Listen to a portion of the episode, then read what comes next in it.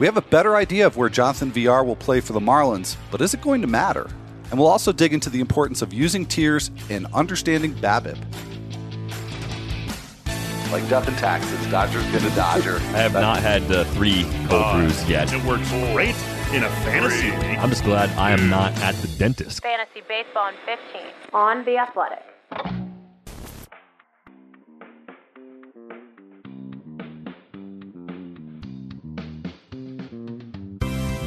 Welcome to Fantasy Baseball in fifteen for Tuesday, February eighteenth. Al Melker here with Derek Van Riper and uh, D V R. It's a bit of a slow news day, but in a way that works out for us because we've got a big deal on uh, The Athletic on the fantasy section. It is Tiers Tuesday, so I think there's no better time for us to talk about how we use tiers, if we use tiers. We've also got a really interesting uh, featured read from The Athletic that we can uh, dig into a little bit, but let's get into The I won't even say the big story, but the one story that I've really seen discussed uh, here on Tuesday, and that is Don Mattingly discussing where Jonathan Villar is possibly going to play in the field. And uh, they're going to try him out in center field. So that we've got uh, a tweet here from uh, Craig Mish saying, if Villar is in center field, that puts Brian Anderson back at third base. That would mean plenty of at-bats for Cooper in right field, Aguilar at first. Berti is a backup outfielder and infielder, should get plenty of at-bats, probably all premature, but that's where we are today. So if it's good enough for Craig Mish to talk about, it's good enough for me. so uh, D V R, um, let, well, let's start with the, the people who probably are not going to benefit from this alignment if this does stick. It's clearly bad news for Lewis Brinson. And bad news for Brinson was one of my favorite bedtime stories growing up. So just put, putting that out there. Um, so, yeah, uh, I mean, the outfield is going to be maybe a little bit different than what we thought it would be just a little, you know, few days, few weeks ago. Uh, does, does this totally take Lewis Brinson off your radar? Is this just wait and see? I think it's really more of a wait and see. I think Brinson could coexist in the outfield with V R and end up in right field. I think that's a possibility for Lewis Brinson. Defensively, he adds more value in center field, so it's kind of curious that you take a guy that really hasn't played center field at the big league level and you put him out there over a possible good defender. But I think Jonathan Villar is going to get the Nico Goodrum treatment. If you look at the way the Tigers move Goodrum all over the place, I think the Marlins are going to do something kind of like that this season. I think you'll see occasional starts at second base if Isan Diaz needs a day off. I don't think Miguel Rojas, even with that contract, is entrenched at shortstop. They have some other young players coming up, so I think Villar is going to move to accommodate young talent when young talent is ready, and that includes Brinson. That includes Monty Harrison, too. I mean, I could see Monty mm-hmm. Harrison emerging to be a regular in this outfield mix at some point this season. You know, Corey Dickerson looks like he's got the big side of a platoon and left to begin the year. Is he going to finish the season in Miami? I would bet against that if I could. So I just think there's a lot of moving yeah. parts in this roster, and they're going to really try to lean into flexibility from Jonathan Villar to make him an everyday player, but he might start at three or four different positions in any given week. You know, I just realized too, D V R, as we were talking about this, uh, the, the Marlins, they're, they're kind of the old Brewers. V R, Aguilar, are, yeah. uh, uh, Garrett Cooper was in their system. Uh, so yeah, talking about a lot of ex-Brewers here. And, um, you know, you raised an interesting thing, too, about the the youngsters coming up. So, yeah, Monty Harrison, I would expect him to make an impact at some point this season. And Jazz Chisholm, maybe he'll be ready and he can come up and, as you said, move Miguel Rojas aside and become the regular shortstop. That really can't be good for John Berti. So already, if this alignment plays out, whether it's an everyday thing or as you're suggesting, and I think correctly so, that maybe this is just a, a few times a week we see this sort of alignment. Uh, that that could be tough news for Berti, who I think people are really looking at as maybe a, a cheap steals source. Where do you think it makes sense to draft him, given the the roster logjam that is building here? I think Berti is very fringy, even in a deep mix league. If it's draft and hold, I could see a case for it because kind of like V R, I think he's going to move around to get his playing time. I, I think he's one of those guys. He's a good story. Getting basically a half season to start a year ago and putting up decent numbers. I just don't think the Marlins really believe in it as something that's sustainable. He's older than you'd think as a guy that had to really grind it out in the minor leagues for a long time. So I just don't see much of a role for him as the season plays out. I think John Berti is optimally used as a discount steals by in N L-only formats. And, and even there, I think you might be frustrated by how little he plays sometimes. Yeah, yeah, that's unfortunate because I'm certainly among those that thought he'd have a lot more value. And it's very early in spring training, so maybe this changes again. But right now, that doesn't look like a good development for him. And uh, as we mentioned before, Garrett Cooper, probably a boost for him as well. He was the very last person in my top three hundred twenty-five hitter rankings, so he's obviously going to get a, a boost up in the next uh, the next refresh there. But um, moving on to some other content from The Athletic, it is Tiers Tuesday, so I've got hitter tiers on the site. We've got um, pitcher tiers as well. So uh, D V R, how much, if at all, do you rely on tiers on draft day? I mean, I'll just give away my position on this real quick and say that I, I find them indispensable. They're one of the most important, if not the most important, tools that I use. But there's a it's it's a kind of a polarizing thing. Uh, there are people who are very adamantly anti-tiers. So where do you fall on the spectrum? I mean, I use them. I I don't think they're necessarily something that you have to have, but if you like them, use them. If you don't, then don't. I mean, I, I think they're important for me because I'm trying to make sure that I'm maxing out value of every roster spot in my active lineup. That's what everyone should be trying to do. And if there is a big drop in value at any point in the draft or at any point in the auction, I want to be aware of it. And for me, the easiest way to know where those drops are is to mark those gaps. So whether it's actually clustering everybody in detail within the tier or even just indicating where there's a noticeable drop in terms of skills and playing time, I think you can benefit from from having that there, at least as a relative guideline as you're going through your roster construction. Yeah, no, that's how they're really best used. Um, now, I find that I don't necessarily use them for the first or second round, and I really abandon them.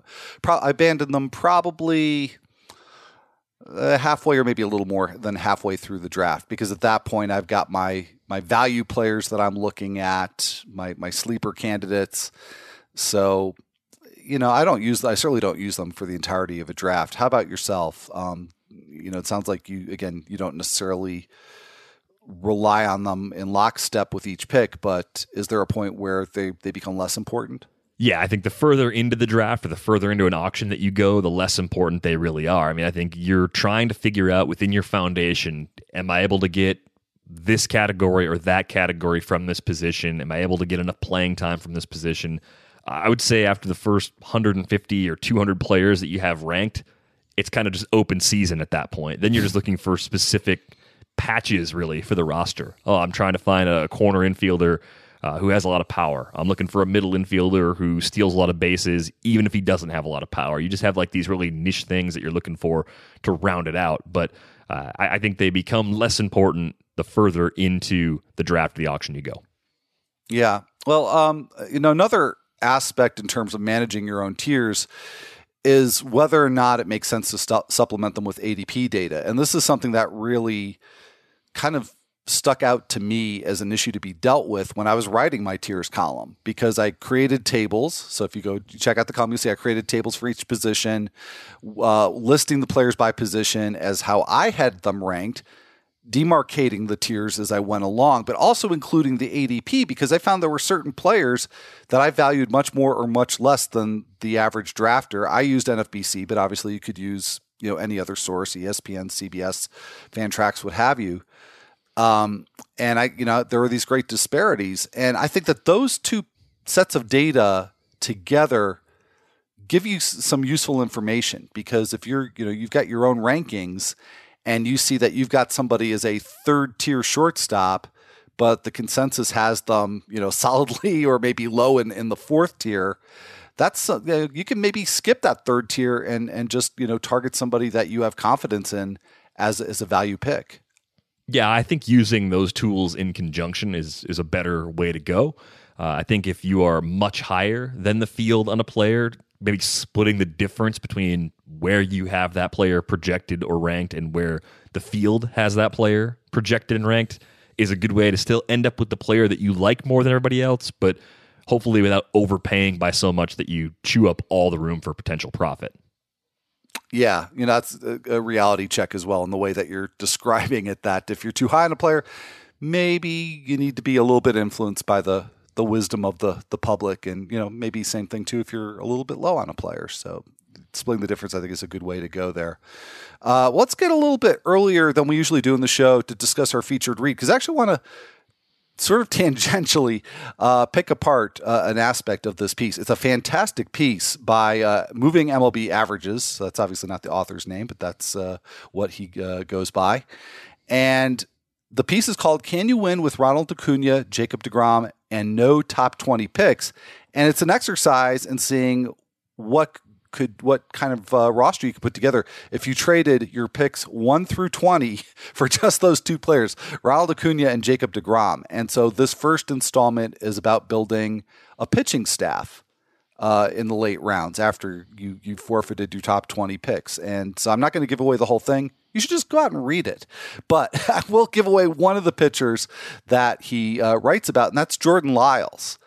And so I realized, uh, D V R, this is really going off on a tangent here. I'm basically using this piece as an excuse to talk about something that's barely even related to it, but maybe not, because one of the things that he discusses in regards to Jordan Lyles is how after he went, here we go again, to the Brewers uh, last season, he had much, much better results with Milwaukee, and a lot of it really had to do with his BABIP rate. Uh, the other peripherals didn't change that much, but he went from a very high, sort of unusually high BABIP that I think was around like three forty to one that was around, I want to say around two thirty, in that range. Um, I have come to find that the old conventional wisdom that if you see an extreme BABIP like that, whether it's the high one that Lyles had with Pittsburgh or the, the low one with Milwaukee, that the, the conventional wisdom was that's good or bad luck. And this is just purely um, – just based on on cases and not scientific at all. But it seems like if you dig into these extreme cases, more often than not, there's a really good reason why they're extreme. So do you find yourself doing a little research whenever you see a, a, a fluky-looking high or low BABIP and, and digging in and seeing what's what's under the hood there? Yeah, I mean, I think that's sort of what BABIP two point oh really is. It's, it's looking at the underlying numbers that might be causing a high or low number in that category and figuring out if the approach that brought a player to that point is actually sustainable or not. And I think with Lyles, because everything else looks so similar, I've been inclined to say he's probably more like the pitcher that F I P suggests that he is. He had a four forty-two F I P with the Brewers in the second half last season, uh, even with fifty-six strikeouts and fifty-eight and two-thirds innings. Uh, home runs are going to be a little bit of an issue for him. Fortunately, as we've talked about with the ballpark in Arlington, that should be a less hitter-friendly environment than it was before the stadium had a roof. The new stadium has a roof. It's going to be climate-controlled. Uh, it should cut home runs down uh, at least a little bit. So that bodes well.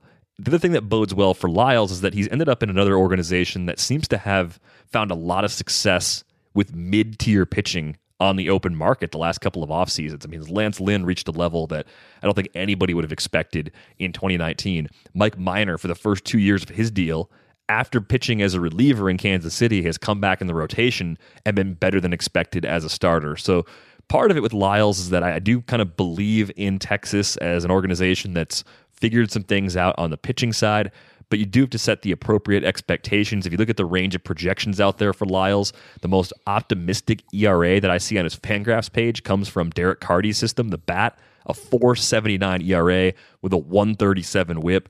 Maybe he can do a little better than that, but for me, Lyles is the kind of guy that if you draft him because you like the schedule early in the season or you think there might be something there, he has to be among your first pitchers cut in a mixed league if it's not working out the way you expect. I think if you get him around pick three hundred, it's okay, but I think we might be getting fooled a little bit by some really good luck during his late season run in Milwaukee. So what are the sorts of things that help you make that determination? Because like I said, my personal experience, anecdotal as it is, is that it seems like the more I look into these things, I find a skill that's not obvious when you look at E R A or, or F I P. So what what are you looking for to see if, if a case like Lyles is legit or not? So what I'd want to see in the case of, of Lyles is if he, with the move to Milwaukee, if he significantly altered his pitch mix, just you know, major difference in, in how he used existing pitches, or if he added something completely new to the equation, that could change the type of quality of contact that he's giving up, and then you'd see that result in a significantly lower BABIP. So I just, I look at what he was doing last season, and maybe it was a little bit of addition by subtraction, simplifying things a little bit that made him successful. But if you take what he was doing and normalize it a bit, I think the best case scenario for Jordan Lyles would probably be like a high threes E R A and probably a one thirty whip over a full season, which in this environment is still pretty good, and it's a lot better than the projections I just threw out there. Uh, but that's the kind of thing I'm looking for. A, a big change in pitch mix for a hitter. Uh, you might be looking for uh, changes to the batted ball profile, uh, more balls that are pulled or more balls the opposite way or more balls in the air. That can have an impact on, on the BABIP as well. Yeah, absolutely. Well, there's a lot to this, and it will certainly come up again, but uh, M L B moving uh, or moving M L B averages gave us the excuse to uh, to give it a look. Uh, at this point. So uh, we'll, we'll wrap it up for now, though, uh, for this episode of Fantasy Baseball in fifteen.